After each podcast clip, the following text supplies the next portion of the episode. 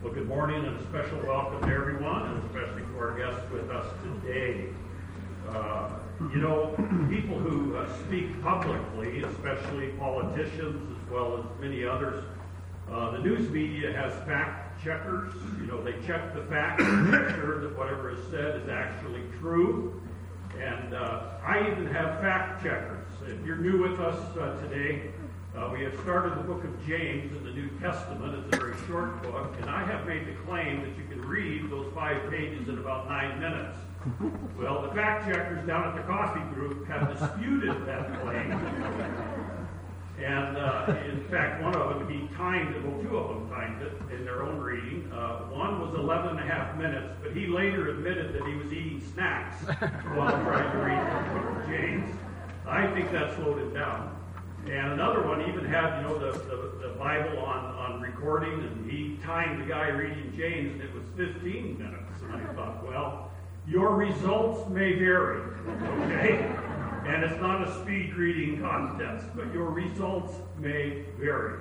And so, like I said last week, make sure, just be thankful I didn't ask you to read through Leviticus every day. And so we are going into the book of James. Uh, I had Dave read uh, the five verses in the book of James where we find the word saved. Uh, the Greek, Greek word is sozo, uh, in the transliteration into English is S-O-Z-O, and it's, uh, when we see it in the New Testament, it's usually translated save, or in one verse in the book of James, in the New American Standard anyway, it's translated restore. Uh, but if you've been with us uh, for a long time, and if you've read our affirmation of faith, it's our doctrinal statement, and we are what would be classified theologically as a free grace church. Now, what does that mean? It means that we are not uh, Arminian theology, which means, I'll explain that in a minute, means you can lose your salvation. That is a strand of theology. And we're also not Calvinistic in theology, uh, basically, uh, children of John Calvin's Reformed theology. Uh, but free grace theology uh, is basically very clear in Scripture, and I can boil it down to three points. We believe and we teach free grace, which means, number one, that everlasting life is a free gift that cannot be lost. It is received by faith alone, in Christ alone, apart from works of any kind. Secondly, assurance of the believer's eternal destiny is based solely on believing Jesus' promise to the believer and not looking to our works, our experiences, or our behavior.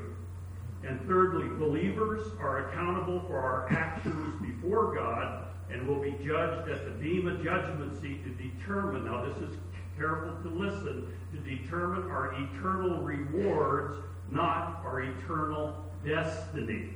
And you can read about the, the believer's judgment seat of Christ, the Bema judgment seat in 1 Corinthians 3 12 through 15. We won't dwell on that today, but uh, that's basically a summary of free grace theology. Uh, we don't require, and uh, the Bible does not require, more importantly, the Bible, especially the Gospel of John, which is the gospel tract of the New Testament, is that the word repentance is never used in the Gospel of John, and simply to have everlasting life is to believe in the Lord Jesus Christ for his provision of everlasting life.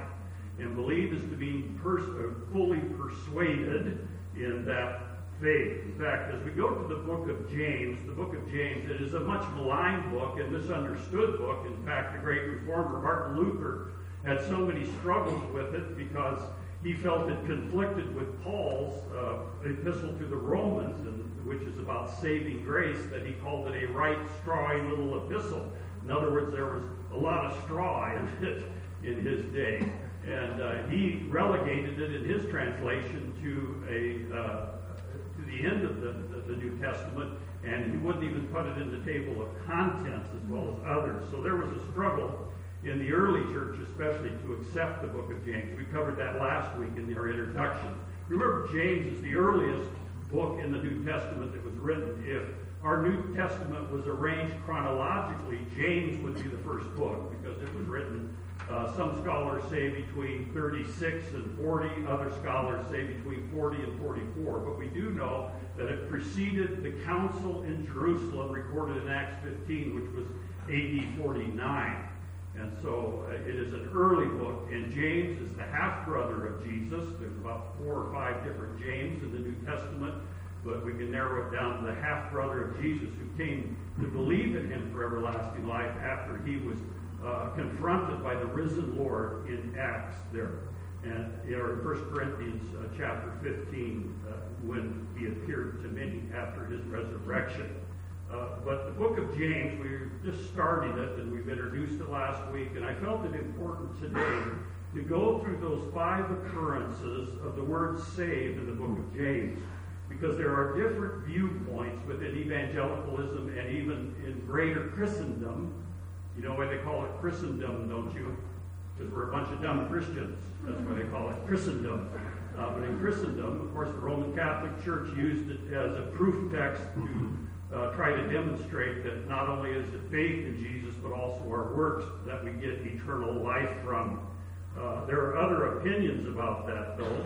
Uh, but what do you think about when you think of the word save, or to be saved, or salvation? What do you think about when you hear Bible verses read which contain the word save? And uh, is James teaching us about initial salvation, or what we would call justification? In your bulletin outline on the back is this chart on the three tenses of salvation. This is critical that you understand it. This is critical that you understand it. When you read the Bible, you need to understand that context matters. Context, context, context is always key. But let me just uh, illustrate this for you. If you don't have a chart, when you leave, please pick up one of these, or if there are not none left, I will print some more. And so when you think about it, there's three tenses. There's past tense, there's present tense, and there's future tense of salvation. When we say salvation, it means much more than the day I believed in Jesus Christ as my Savior. It is a whole package in Scripture. In fact, that passage in Titus chapter 2, verses 11 through 13, kind of summarizes the three tenses of salvation. But I was saved at a time in, a time in history past. I was saved from the penalty of sin when I believed in Jesus for everlasting life. For me, I was 28 years old. Before that, I'd been agnostic and atheistic and back to agnosticism. And so uh, when God opened my eyes to the truth of John 3.16, I believed in him for everlasting life. About 100 years ago now, right? And so uh, I was saved from the very penalty of sin. That's past tense. When I go in the present tense, what am I being saved from now? I'm being saved from the power of sin. That's called justification in the past. That means that's a legal declaration by God based upon what Jesus Christ has done. Let me go back over here. And his righteousness is imputed to you when you believe in him for everlasting life. And that is a forensic or a legal declaration by God. It's not because we're a good person or because of anything that we've done. It's all about what Jesus Christ has done. And so we are declared righteous at that moment. We may not feel righteous, we may not act righteous, probably won't, uh, but God has declared us that because of what Christ has done. And then we have this part called sanctification, being set apart unto God's holiness. It's called spiritual growth. And this tense is present tense. I look out and it looks like everybody here is breathing. Got your eyes open, so you're still alive, and so here we are in sanctification. And it's the tense is is present tense. I am being saved from the power of sin. If you're a believer in Jesus Christ, you should be growing in your faith. God is still working on you. He is still uh, acting upon us. That's why we have the indwelling presence of the Holy Spirit. That's why we have the Word of God in our hands. That's why we meet together in fellowship. We're a church. We encourage one another in this spiritual life. And then the third tense is yet future. And I will be saved from the very presence of sin, and that's called glorification. That's when I meet Jesus face to face, when I go to heaven. When we all look forward and heaven is a reality, God, Jesus Christ says, I'm preparing a place for you if you're a believer in me. And so this is the place where we look forward that I will be saved from the very presence of sin. That always staggers me. Can you imagine being in an environment where there is no sin? Not one, one, not one bad thought, not one thing that detracts from the Lord Jesus Christ. I've said it many times before. The only sign that there is sin in heaven are the nail prints in our Savior's hands, the spear thrust in his side. Those scars remain. And they will be an eternal reminder of what it cost. We just sang today one of the songs, I will never know how much it cost. Uh, I don't know if I agree totally with that, but we will sure be brought face to face with the fact that our Savior paid it all. He was the one who lived on, died on the cross of Calvary, rose again, gaining the victory over sin and death. So remember this, that what type of salvation, when we go to Scripture, is it talking about justification, that idea of being saved from the penalty of sin, or is it talking about sanctification? Because sometimes in Scripture it's talking about that kind of salvation, or glorification, when we arrive in heaven. That is salvation. That is rescue. That is Christ likeness. So I just wanted to make that clear this morning. So, what about the book of James? It's been used by all stripes and flavors of theology and Christianity. But if you go back to the context, we study each one of those occurrences that James uses the word saved. And we're going to look at those today. Uh, there are those who believe that our salvation, our justification, and our continuing perseverance as a Christian depends upon not only faith, but our works. One flavor of Christianity is called the loss of salvation movement. Some of you may have grown up in that, be exposed to that. You may believe that. I hope you don't. But uh, it's called the Arminians. It's an Arminian theology. It's named after Jacob Arminius, who was a reformer, a Dutch reformer. Uh, from he lived from 1560 to 1609, and he began, you know, the Reformation with Martin Luther, John Calvin, Ulrich Zwingli, uh, and even Jacob Arminius was to reform the Roman Catholic Church to salvation by grace through faith. Uh, but then Jacob Arminius began to question the Reformation uh, stand, and uh, especially the Reformed Standard and the Belgic Confession. I know this is more information than you need. Uh, but then the Reformers responded by having the Synod of Dort, and that's where the five points of Calvinism came from.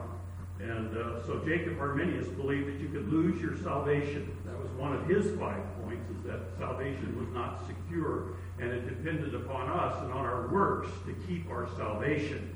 On the other side of the spectrum is uh, the Reform, the Covenant, uh, five-point Calvinism. And uh, that is called uh, covenant theology, and it's a faith that works. And so they approach the book of James as tests of your initial salvation, your justification. And we will see in a moment as we go through those instances in the book of James that uh, James is not talking about our justification in the book of James. But both Arminianism and uh, Calvinism, covenant theology, believe that perseverance in good works is required to make it to heaven. In other words, you may experience initial salvation, uh, but Arminians say if you don't persevere in good works in this sanctification part, you lose your eternal life and you go to hell. That's what Arminian theology teaches. And there are some churches in this in this community who teach that and believe that. Okay, uh, and then many, but not all, uh, Calvinists or covenant theologians say if a believer fails to persevere in good works, then that proves that you weren't a true believer. Okay, and uh, in the first place, that that person would go to hell. But the, the, there's no really practical difference, is there? In both of those systems, they both end in doubt, despair, and the promise of hell, not the promise of heaven. Arminians can never be sure of their salvation, and really neither can Calvinists or covenant theologians. Even though Calvinists say you can't lose eternal life, since failure to persevere proves one didn't have true faith in the first place, the lapsed Calvinists, it would seem, will have lost their salvation. And so the question is, is uh, what is the correct understanding of the book of James? Uh, our position, the first characteristic in the free grace position is that by simply believing in Jesus, a person has eternal life. All you have to do is read the Gospel of John through and really be uh, clear on what the gospel is. It ad- advocates for faith alone in Christ alone, nothing added, no strings attached.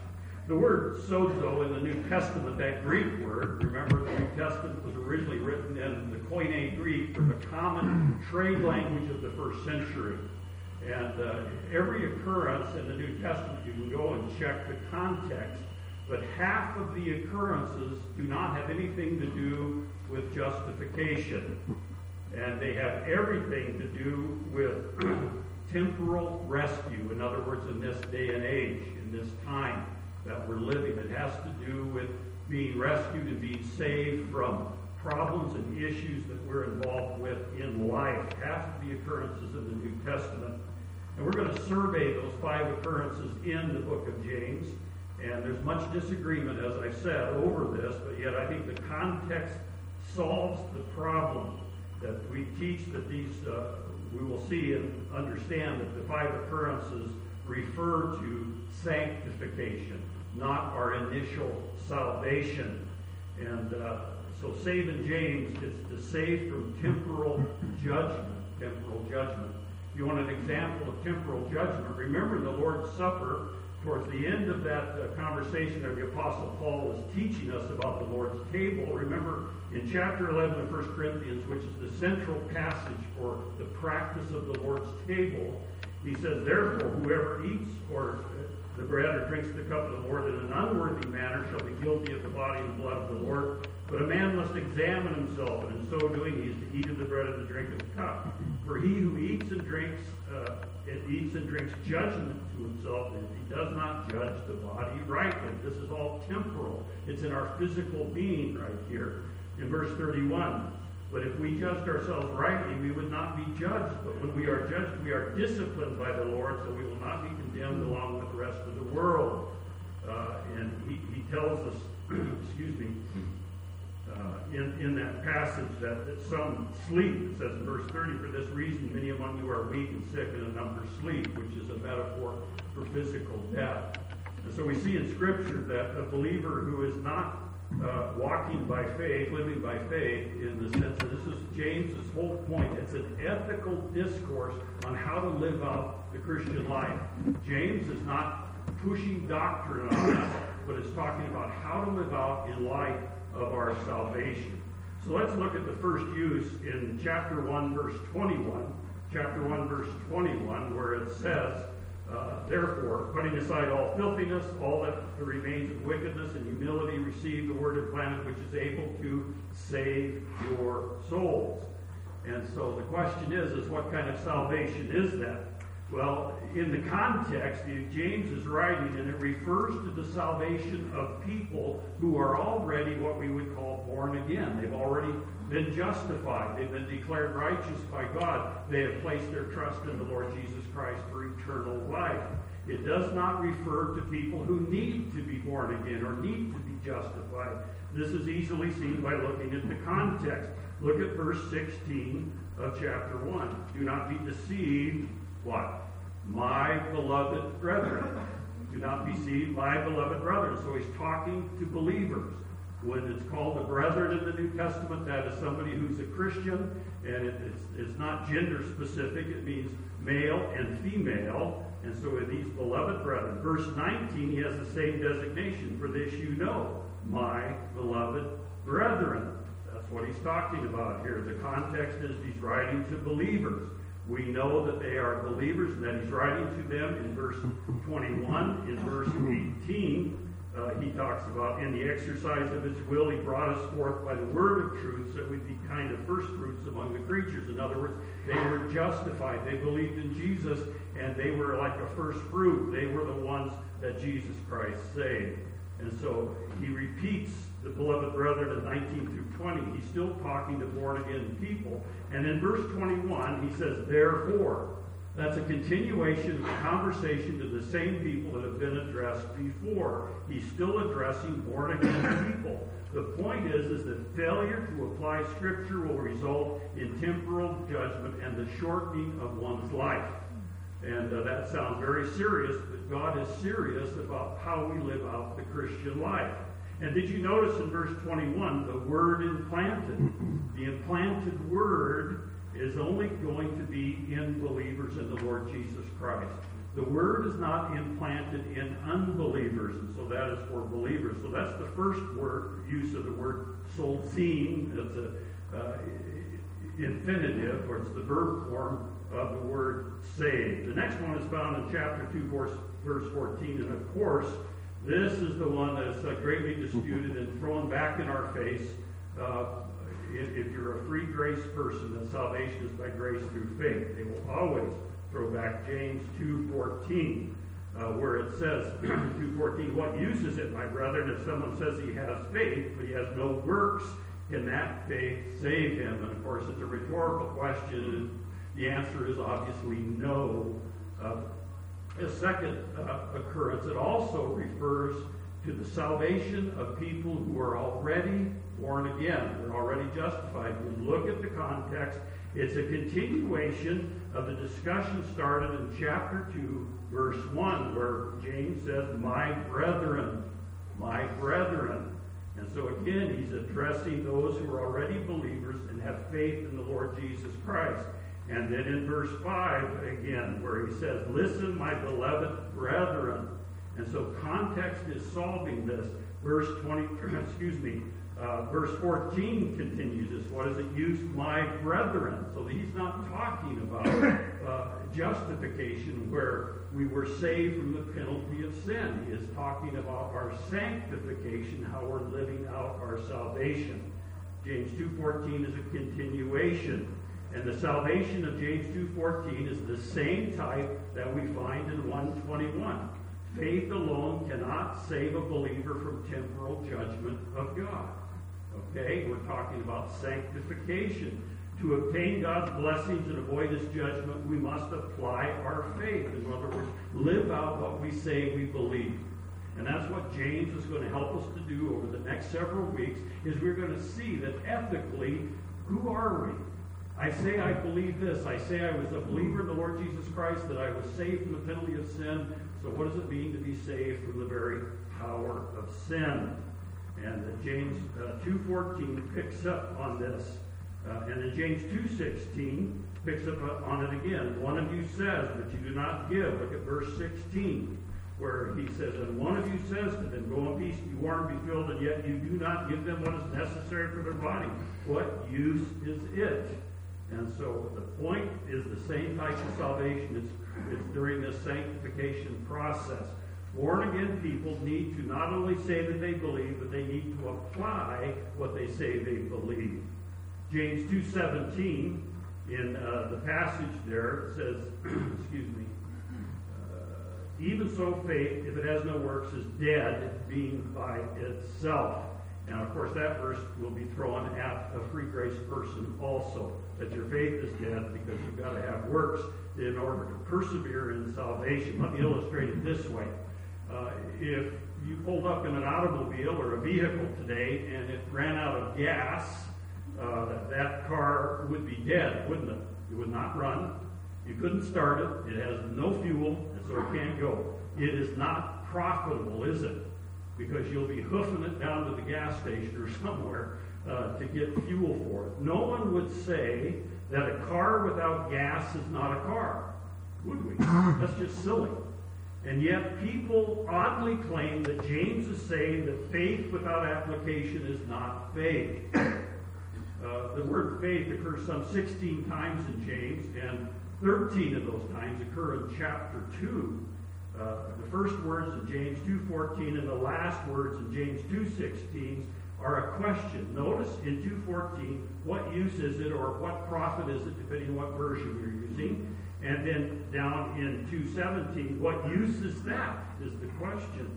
You know, it's not about possessing salvation, it's about the profitability of it. This passage is about profitability and productivity. It is about productivity, not the existence of faith, okay? Another way to say it is if your battery is dead, your car is dead, right? Uh, but that's not, pro- and it's not profitable because it won't start. But a car needs a battery to run. So uh, the application is, is a Christian without application of God's word is dead. He's not profitable. He's not productive he's not productive. He needs to start applying God's word to become profitable to himself and to the church that he's part of and to his community and the world itself when we start applying what we know to be true. The third use is found in chapter 4, verse 12. Chapter 4, verse 12, where it reads, There is only one lawgiver and judge, the one who is able to save and destroy, but who are you to judge your neighbor? Uh, it refers to the fact that God is able to extend or curtail life of born again people. This is kind of blunt in our faces where he's telling us that there is a possibility that if we're not living out our faith, he can take us home to heaven if we're not profitable in that. This is absolutely clear for in verses 13 through 16, James makes it evident that readers do not know what will happen tomorrow. where he says, Come now, those of you who say today or tomorrow we will go to such and such a city and spend a year there and engage in business and make a profit.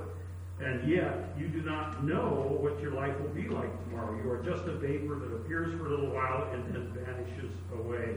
The issue is length of life. It's not eternal destiny, as James refers to it here in this context of chapter 4, verse 12.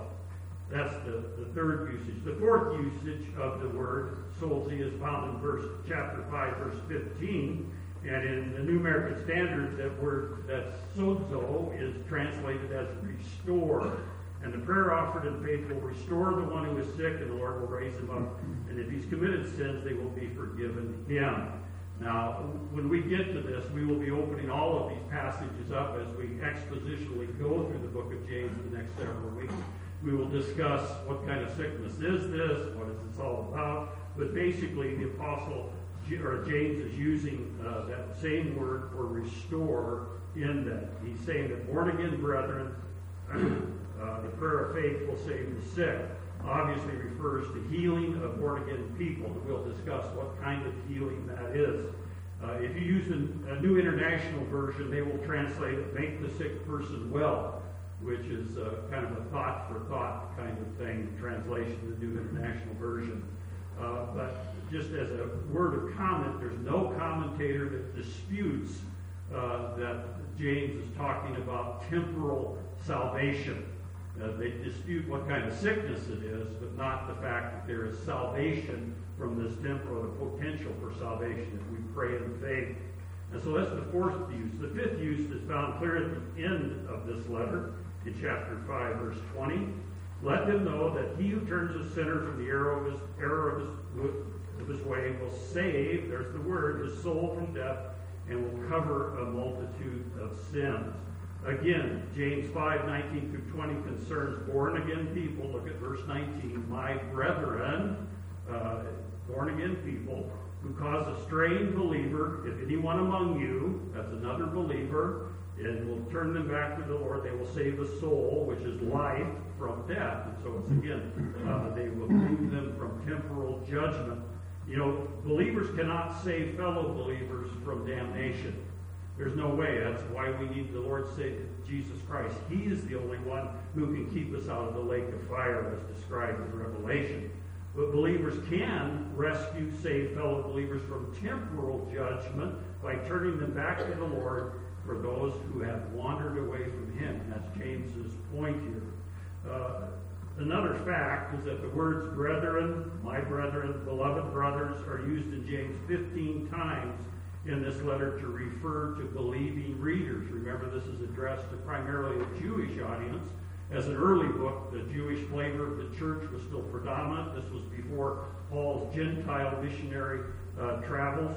And every single uh, use of the word in James, that word saved, or solzine, which is the Greek word, is preceded, preceded by a declaration that James is talking to and about brothers, believers in Christ.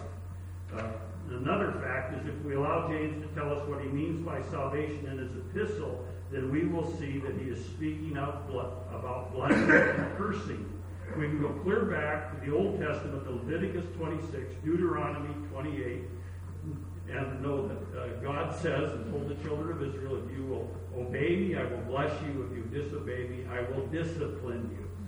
And that's that motif, that model that we see through uh, the Bible. James is not talking to us about how to be born again, how to be justified. He is concerned with our sanctification, being saved from the power of sin. Also, if James is saying that, that to be saved from eternal condemnation, we must have faith plus works, then he contradicts himself, as we read in chapter 1, verse 18. Plus, he would contradict the Lord Jesus Christ when Jesus said in John 3.16, For God so loves the world that he gave his only Son, that whoever believes in him shall not perish but have everlasting life.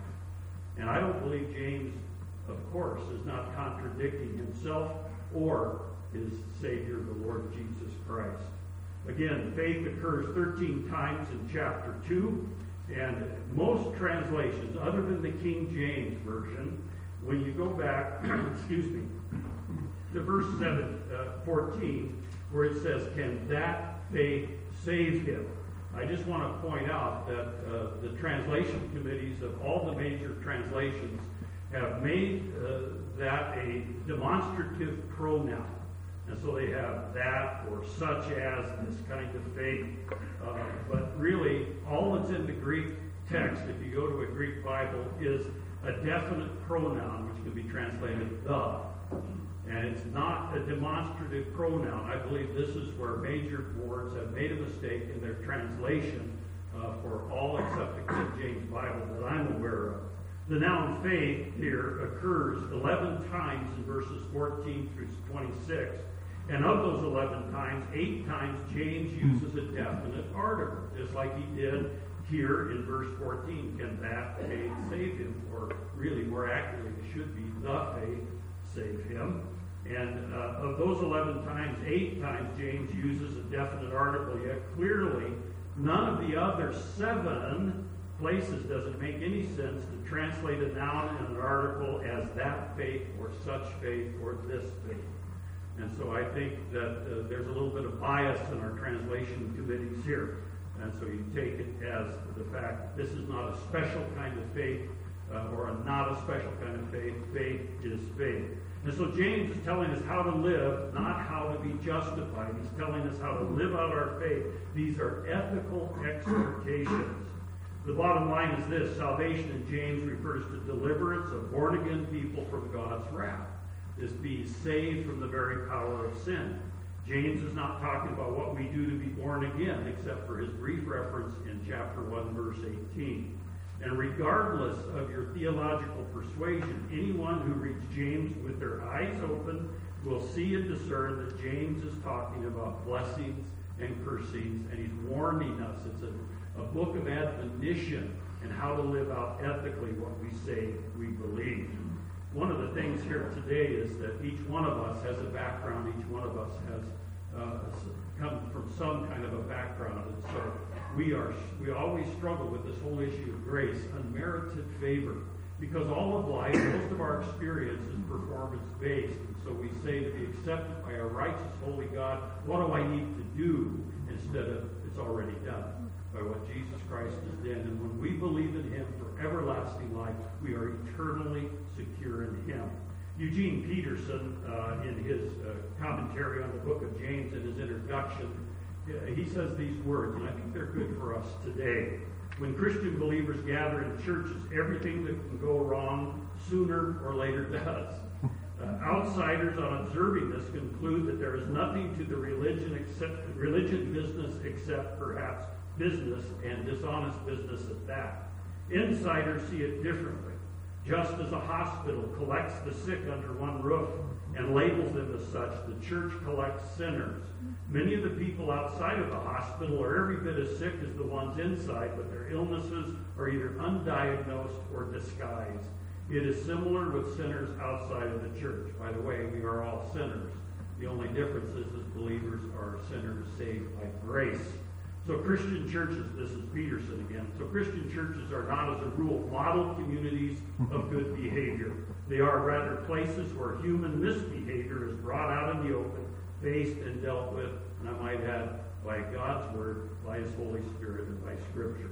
So James challenges us to put our faith to work rather than working to prove that we have faith. and He's going to guide and lead us over that. And so this survey of the word saved in the book of James, hopefully you've got a grasp of it and that you are understanding that it is not initial salvation, justification, but it is what is called sanctification, how to live out our faith. Let me pray. Heavenly Father, thank you for James and for the book of James. Uh, sometimes reading through it, it seems very hard and maybe even harsh to some.